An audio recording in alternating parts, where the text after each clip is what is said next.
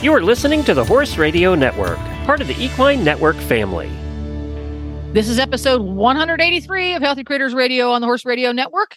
Healthy Critters Radio is brought to you by BioStar US. You can find them online at biostarus.com. On today's show, we discuss allergy testing for horses. Critter of the show is the Red Panda, and in Critter Nutrition focuses on labeling definitions. Join us.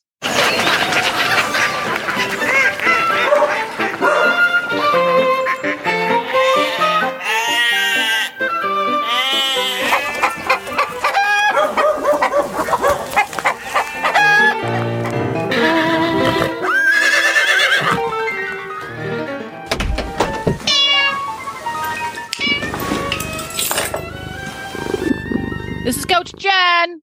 I'm Tigger. And Patty's not here. That means it's party time. She went AWOL. You went AWOL on us.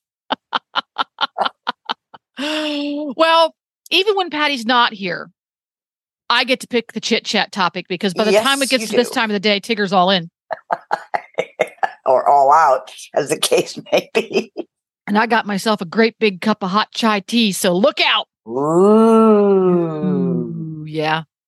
I discovered I think it's Twinings brand I have, makes what they call double spiced chai. Holy cow. Yeah, it's really good. So I've got my chai tea. So today's question is, on Horses in the Morning this morning, Glenn did his James Lipton routine. Long time ago, there was a show. I love James Lipton. He's great. A show called Inside the Actors Studio. Yes, fantastic. And he interviewed people. And the program was, they were filming it for acting students. Yeah. So the interviews were not what you would typically see, like on Jimmy Kimmel or something.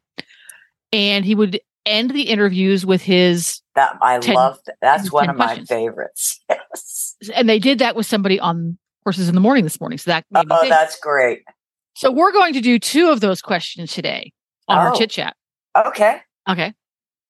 What is your favorite word? You have to answer. That's the whole point. I know. This is supposed to be rapid fire. Well, whatever pops into your head. The first thing that came to my mind was Smurf. I love it. Oh, that's funny. So, were you a fan of the animated character? No. Isn't that interesting? Smurf it's got S and M and Earth. It's just got all these great sounds. And it's in a different timeline, an alternate universe, Smurf is a swear word. Really? Well, like you said, the sound Smurf, that when you spit it out, it sounds, like it should be an exclamation. Smurf! Oh, Smurf! Yeah. Smurf. It's a word that you can it can mean anything. Yeah, see? Oh, you little Smurf. That's fabulous. Oh, that's fabulous. And that makes me think of, and we had also on Horses in the Morning this morning, a Susan Friedland, New York Times bestselling author, just did a book about Marguerite Henry, who wrote the Misty books. Loved them as a kid. And one of the parts of that book that really stands out, because I probably haven't read it in 50 years, is when they name Misty. They have to give her a name that sounds good no matter how you say it, like Smurf. You have to be able to say it quietly when you're petting their nose, and you have to be able to yell it across the field when you call them in for dinner when they were naming Misty. And that's what made me think of it when you said Smurf. Oh, Smurf. That word has so many different ways it can be applied. So whatever word that is, go to Facebook, Healthy Critters Radio on Facebook, and tell us what your favorite word is that you can use in any way, like Smurf. Now, of course, it has to be family friendly because it's Facebook, but we want to know I'm very curious. Surf! Woof. That's going to be the word of the day. It's going to be the word of the day. Oh, wow. Well, we wasted so much time on that. We already have time for the second one. Okay. What is your least favorite sound? Dog vomiting. Oh, yeah. Yeah. Uh-huh. We won't. Yeah. We won't. Yeah, I won't. I won't. No explanation needed. Nope. Nope. Anybody who's ever been around a dog knows exactly what we're talking about right there. Exactly. Oh, that was wow. Easy. Oh, wow. And well, speaking of questions, we're going to do the same thing to Hedwig, and Hedwig doesn't know that yet. Perfect. Perfect. So let's call Hedwig the world's only podcasting Pomeranian. Hedwig!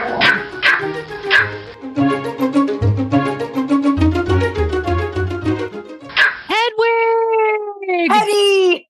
Hello, hello! I don't know why you say goodbye, I say hello. Oh. Hedwig, we're going to have fun today. Yeah. Good. We could use some fun. We're going to ask you two questions from James Lipton's TV show, Inside the Actors Studio. Okay. Mm-hmm. And I asked Tigger these same two questions earlier today. Did she get them wrong? She got them absolutely right. Oh. Are they very easy questions? They are. Okay, good. Okay. Are you ready? Yeah. No help from your human, no help from your siblings. I cannot imagine my human would be helpful. She's only helpful when she has cheese for you. Yeah. Cheese. Okay. I might have given away. What's your favorite word? Oh, my favorite word. Small. That's almost Smurf. Small. I know. Really? That's surprising. Why small? Well, it's spelled SMOLLLL. And it's the type of dog I am, a small dog. I see. Not small like us humans talk about. It's the Pomeranian Hedwig's small. Okay. Got it. Small. I like it. Small. Right. Small. Now, what are some applications for that word in your life? I'm just a small dog. Please lift me up those big stairs. Okay. And would this apply? I would like a small amount of cheese. No. Your brain is small. Please give me all the cheese. There we go. Okay, next question. What is your least favorite sound? Oh, the P's. I don't like the words with P's in. You don't like words with P? No, or T. I don't like it. No. So a word like dwarf is very rewarding to say. A word like tuppence is irritating. Really? Yes. Pittance. Really? Pittance is a word that makes me want to go absolutely ballistic. Oh, but that has a T in it, which makes it even worse. But not with a P. Okay. So P's and T's in the same word make you a little twitchy? Unacceptable. Okay. Wow. Your podcasting Pomeranian OCD is beyond anything I ever imagined. Thank you so much for sharing. I think it's very likely you have not really considered my many, many intellectual predilections. I have not. And that's a word with a P and a T in it, by the way. I know. That's why I chose that word. Does that word make you uncomfortable? Predilections? Yes. Yes, I see. So we'll try not to use it anymore. Or we'll use it a lot next time. Or we'll use it a lot. There we go. The word of the day, by the way, Hedwig, is we have a word of the day on Healthy Critters every time now. First time today, but we're going to continue it. And today's word is Smurf. Is it? Yes. It's not really a word. It is a lovely word. It's a fantastic word. The word. We love it. Smurf. Boy. Yep. It's a great word. Well, Hedwig, thank you so much for sharing these details and insights into your little universe. And we'll talk to you again next time. Always nice to share my predilections with you. I knew that was coming. Thanks, Hattie. Au revoir. And now it's time for the breed of the show. So now we're at the critter of the show portion, and I chose the red panda. Stop right there. And if you're... Everybody knows pandas are black and white. I'm just calling you out. Actually, red pandas are the only true panda. Giant Ooh. Pandas belong to the bear family. Ooh. Red pandas actually developed like 2 million years before the big pandas. Now, they do have some shared characteristics, bamboo, and they have a bonus digit called a pseudo thumb. The term panda comes from Nepalese words Nigalia Ponya, which translates to bamboo eater. There are 2 distinct species of red panda. By the way, I love the giant pandas, but they're impractical to have in my living room. However, a Chinese red panda or a Himalayan red panda, they're a little bit bigger than a cat, would be perfect. So that's why I like them. The Chinese red pandas have a redder face and more tail rings, and the Himalayan red pandas are smaller and have lighter colored fur. They are carnivores, but they rarely eat meat. Carnivore refers to their biological order, not their dietary preference. I didn't know they could do that. Okay. Red pandas, yes, isn't that interesting? Red pandas descended from a shared ancestor with other carnivores. They share cat-like facial features and teeth, but they switched to a bamboo diet more than 2 million years ago. Wow. Their teeth are designed for ripping and shredding, but somewhere along the way, they decided, this is a quote from a curator for red pandas at Zoo Knoxville, quote, "The pandas decided bamboo doesn't run away. It's always green. It's a big grass. You can always find it. I'm going to find a way to make this work."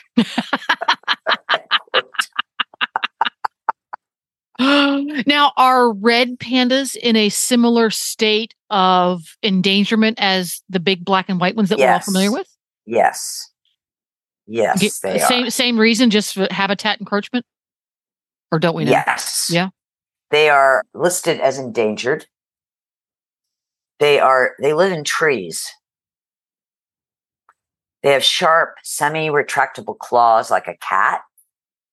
And they are able to go, like, not only climb up, but they can go head down. Because they have flexible ankles, which is pretty cool, I think. They always crawl down a tree head first. And their fibula and tibia are attached in a way that allows their feet to rotate 180 degrees. Ew! Giving their curved claws a better angle to grip tree bark. I think that's incredibly clever. Hmm. Yeah. They have swivelly angles. So their home is... Their home are the mountainous forests of China, India, Nepal, Bhutan, and Myanmar. They camouflage very well, so it's very hard to see them. Fewer than 10,000 survive in the wild. Wow. It's a pretty small number. Yeah. Hundreds live in zoos. Those that have survived in the wild are confined to pockets of intact forest. The animals are isolated in small groups, and losing maybe one female, for example, may totally wipe out the reproductive potential of the whole group. There's a competition between human and red pandas for space and resources. Poaching is a huge threat to red pandas. Some animals are taken from the wild to be kept as pets, and others are killed for their fur. Red pandas like to live on their own, except for moms and their cubs. Males are solitary, and they've got to work to find a female partner and search for a suitable mate in the winter and the spring. To alert other pandas to their presence, males mark territory with scent glands on their feet, which is amazing to me. The glands secrete a colorless liquid that is pungent to pandas but odorless to humans, which I find fascinating. Females are only fertile for 1 or 2 days a year. So they also have that in common with the big black and white ones. Interesting. Uh-huh. And the red panda's gestation period is as short as 93 days or as long as 156 days. Wow, that's quite a spread. Yeah. Yeah. When are you going to have your baby? Oh, sometime this year. Yes. The litters are 1 to 4 cubs. According to this expert, newborn red pandas are about the size and shape of a Twinkie. Oh, is that Smurf? Smurf! And young pandas pounce and play and build skills. They're considered full grown after 2 years and reach the house of a fluffy house cat. They conserve their energies by slowing their metabolic rate. They drift into a deep sleep, kind of like hibernation, dropping their core body temperature and respiration. Red pandas' tails not only help them balance as they navigate trees, they also act as built-in blankets. So they have a tail too, huh? Yes. Oh, yeah. They're not a bear. Giant pandas are bears, and red pandas are not. Huh. So I wonder and when why the temperature gets warm, red pandas stretch out on the branches and pant to stay cool. So that's a few basics about red pandas who I find incredibly adorable. The red panda basics. I want one. Right there. And you want one. I would never take one out of the wild. But they are, have you seen a picture of them? They're adorable. Yes. Of course I had to Google it. They're like a fox cat cross. Yeah, yeah. They're very much. They don't look bear-like at all. No. Yeah. So which came first, the big black and white panda or the red panda? I don't know. Not which one came first, but which one got named first. You want to see where I'm going with that? It's because the panda bear is a bear. The red panda is not a bear. So the word panda. Was that applied to the little guy first, and the big one was named wrong, or was it applied to the big one and the little one got named wrong? Because I want to know not only how do you do allergy testing for horses, now I need to know where the word panda came from. So I'm going to have to go. I told you, Nigala Ponya, which translates to bamboo eater in Nepalese. So they got called panda not because of their species, but because of what they ate. Correct. Interesting. Huh. By the people who lived with them. Interesting. There we go. So I could be called pizza.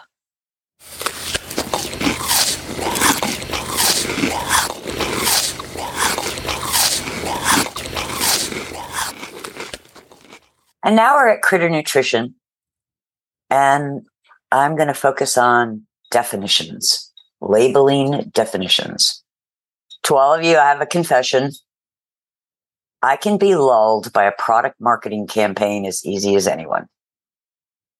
Words such as whole food, adaptogens, organic, science, innovative can stop me in my tracks and drive me to learn more about the product rather than moving on by.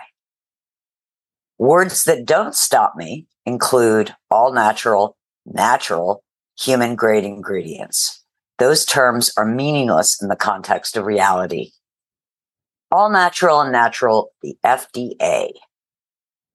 Products like lemon-flavored Oreos, Simply Cheetos, and natural Skippy peanut butter meet the FDA guidelines for natural because they don't have artificial ingredients or added food colorings. But these products can contain GMOs, herbicide, and pesticide residue and still be labeled natural. The FDA does not consider the word natural to describe any nutritional or health benefits. All natural and natural from the USDA. The USDA's definition of natural includes minimally processed meats, yet does not exclude animals raised on hormones and antibiotics and animals fed GMO feed or raised in concentrated animal feeding operations. Let's take, for example, B vitamins and the FDA. B vitamins in supplements and fortified foods, for example, are predominantly made from coal tar. They are petroleum extracts and can be labeled natural. Personally, I want my B vitamins from real food sources like rice or yeast or eggs, fish, meat, avocados, fish, lentils, and sunflower seeds. The FDA and USDA and label standards. The FDA and USDA have not engaged in rules to establish a formal definition for the term natural and meaningful labeling standards. They have started a formal process to address the natural labeling issue. Many companies in the food industry oppose labeling changes. The Grocery Manufacturers Association filed a petition with the FDA arguing the agency should continue to allow the natural label be used on products containing GMOs. Consumer advocacy groups favor the term natural should be assigned to organic food only. Companies profit off consumer confusion. Consumers think natural is like organic, which couldn't be further from the truth. As you can see from the FDA and USDA guidelines, labeling a product all natural and natural really doesn't mean much. Human-grade ingredients, pet food. In 2023, the Association of American Feed Control Officials established new guidelines on what constitutes a human-grade dog food. Before these new guidelines went into effect, all that was expected of a human-grade label or website claim was, quote, sourced from a USDA-inspected facility, end quote. All meat foods go through an inspection where edible for the human market and inedible for the pet market is determined. So AFCO created these new guidelines for human grade labeling. Number one, human grade includes the entire product and every ingredient in it. Number two, all supplied ingredients are fit for human consumption. Number three, every ingredient and all products are stored in compliance with the FDA's controls for human food. Number four, the manufacturing facility is licensed to produce human food. Number five, statements of quality or grade cannot appear on the ingredient statement. Number six, manufacturers must maintain written procedures documenting proper handling throughout the distribution channel. Now, based on AFCO's guidelines for human-grade dog food, raw food for dogs doesn't qualify. Since AFCO states that all ingredients be edible for humans, raw meat isn't considered human edible without cooking. Cooked, fresh dog foods can be labeled human-grade, but not raw food. The raw food you buy your pet may be for the human food chain, but the company cannot label the food human-grade. Natural and artificial flavorings. For a flavoring to be labeled natural, according to the FDA, the flavor must be derived from plant or animal material. But this can be only 10% of the flavoring itself. For example, a natural flavoring such as apple can be comprised of 80 to 90% chemical additives. These include preservatives, emulsifiers, solvents, flavor modifiers, and more. And here's the kicker.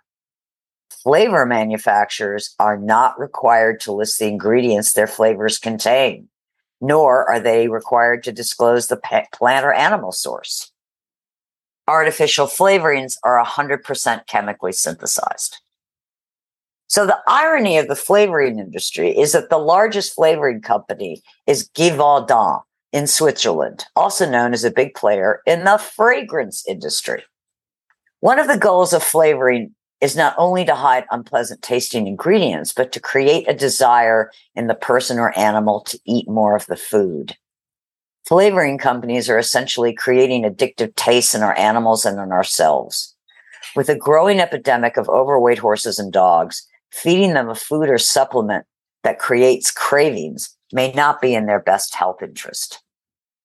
Descriptors such as all natural and natural have no bearing on the health and well-being of horses and dogs, and in no way describes quality or potency. Natural or artificial flavorings have, in my opinion, a questionable role in horse and dog supplements and foods. Remember, flavorings are designed to create a kind of addiction or craving for the food or supplement. With the growing issues of overweight horses and dogs, flavoring in foods and supplements needs to be questioned, in my opinion, and in many cases, avoided. Real horses and real dogs are healthier, perform better, and recover more quickly on real food. That's why BioStar empowers horse and canine owners with 100% whole food nutrition, supplements, and feeding programs. BioStar products are made at their own certified non-GMO facility in Gordonsville, Virginia, using real fruit ingredients that are raw, freeze-dried, or dehydrated, never cooked, and are free from artificial flavors, colors, soy, corn, wheat, and molasses. The BioStar product line includes a wide range of whole food, horse and dog supplements, treats, and unique artisan poultices that embrace the ancient and traditional uses of clay and plants. Visit BioStarUS.com today and learn about whole foods and canine and equine nutrition so you can make the best decisions about the care and health of your horses and dogs. That's BioStarUS.com. Whole food nutrition, the way nature intended.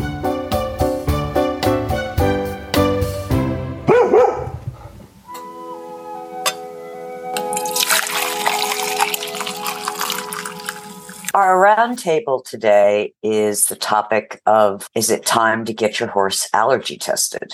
And before Jen asks me, I'm going to intercede with what I know she's going to ask me, which is, Tigger, what made you think of that? You're getting good at this. You're getting so good at this. Yes. I have been reading a lot of allergy tests from clients.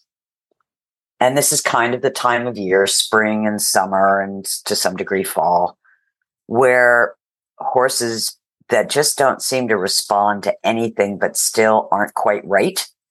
I get a call, and one of the first things when they explain everything that the vet has done and everything that they have done, I say, you know, have you had your horse allergy tested? And a lot of times people's response to that are, no, I haven't had my horse allergy tested, and I've heard it's kind of bogus and you can't really trust it, and da-da-da-da-da. And my point about allergy testing is, you're right, it is not 100% perfect. It's not any less perfect, really, in my mind, than the test for EPM and Lyme's. You do get false positives on all these tests. It's a tool in the toolbox. And when you've tried everything else and your horse is still not quite right, getting an allergy test gives you a place to start. In other words, which primarily is food.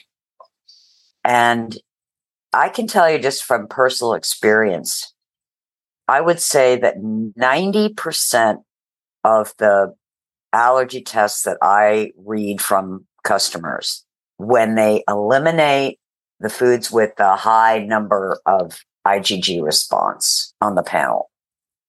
And let's say it's the common ones, flax, soy, and alfalfa. When those are removed, either within days or weeks, the horse improves. Sometimes it's in 24 hours. Wow. Yeah.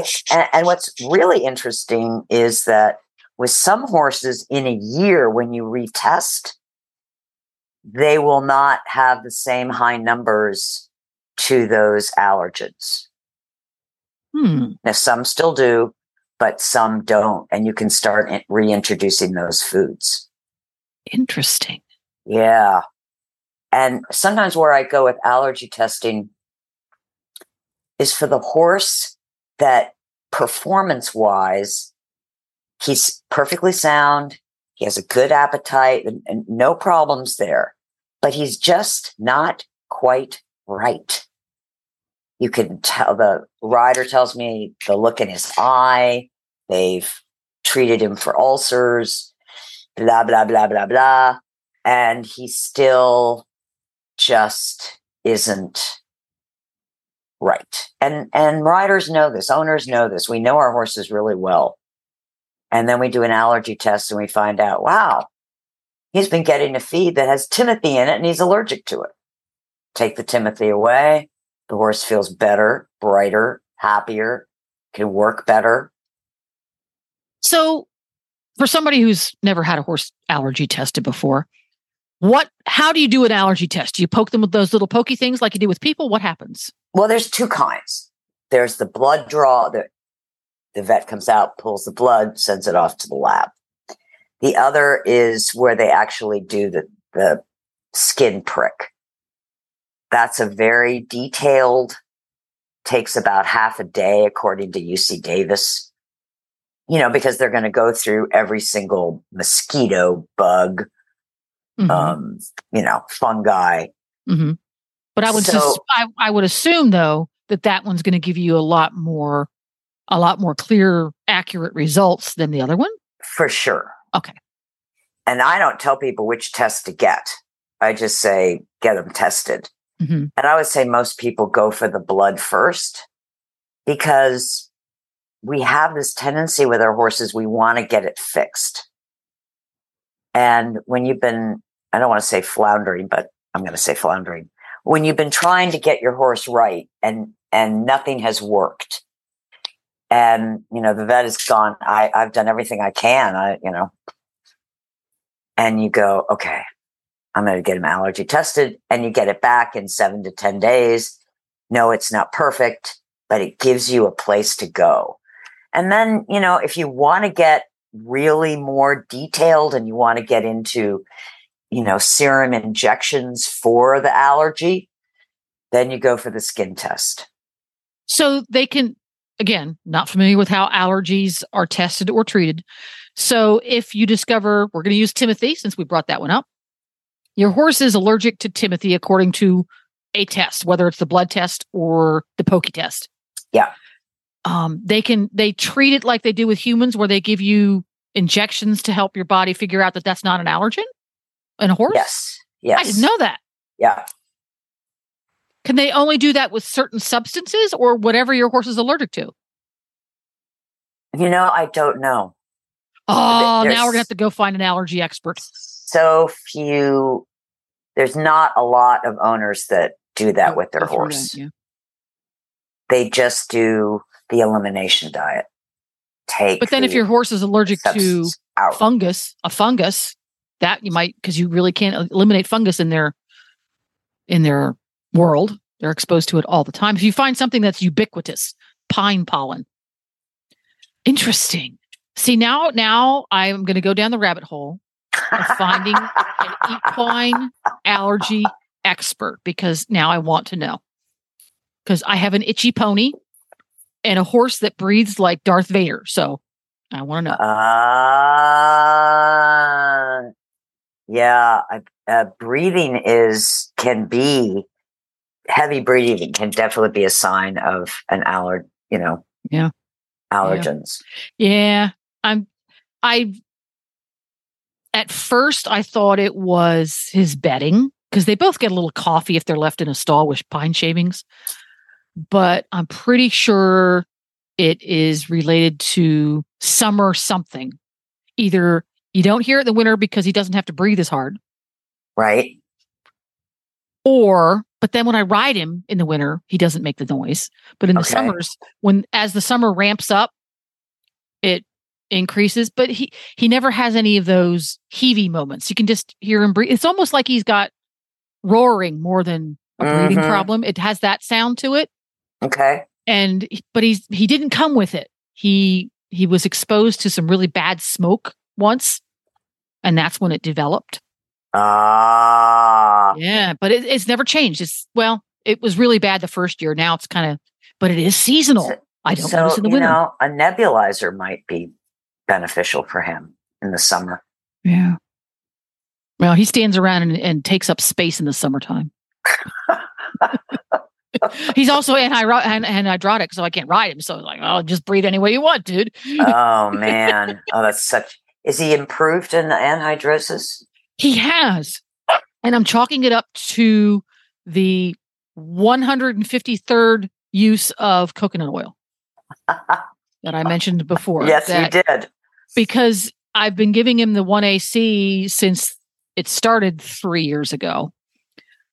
But I didn't see an improvement till I started using the spa oil treatment. That's when I started to see an improvement. So I'm chalking it up to that. And lack of bathing. I did give him a bath once this summer so far because he gets so sticky, sweaty, stinky. Yeah. You know, he doesn't get rinsed. He doesn't get washed. He's sweaty almost all the time. So it's really hard to groom him. So he actually stinks. Nice. He has armpit odor. So I did give him a bath once this year and he didn't sweat for about 3 days. Wow. I really had to play catch up with his coat to get him back to normal. But now the temperatures here right now are mid to upper 90s every day. Oh. Mid to lower 80s at night. And when I go out to the barn in the morning, 9-10 o'clock in the morning, he's been standing outside great because he's out 24/7 pretty much. And he's been out in the sun grazing. He'll be damp on most of his body, which I'm calling that a win. I'm calling that a win. Yeah. Yeah.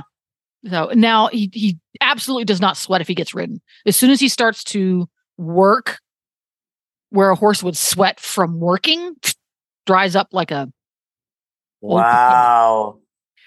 So there's no riding involved. It's a lot of, let's do some liberty work and let's do some ground work. And let's go for a walk in the trees. But now I want to go down and find an allergy expert and find out exactly how these tests work, what they test for, how it happens, the whole thing.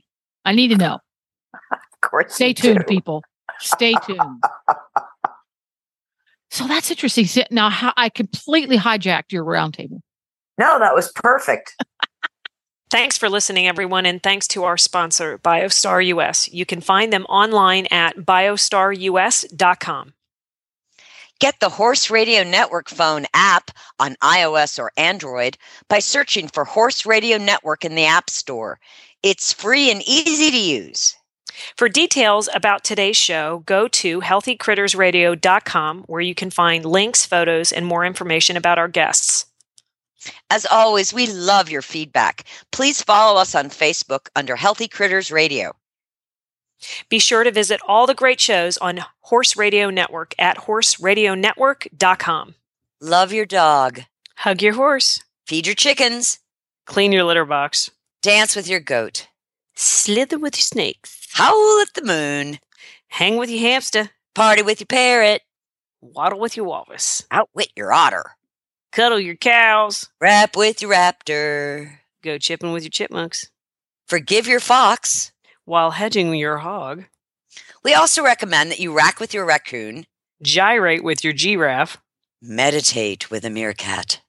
Uber with your orangutan. Facebook with your flamingo. Ponder with your panda. Walk with your Wookiee. Yawn with your yak. Twitter with your toucan. Go reining with your reindeer. Dropbox your dragon.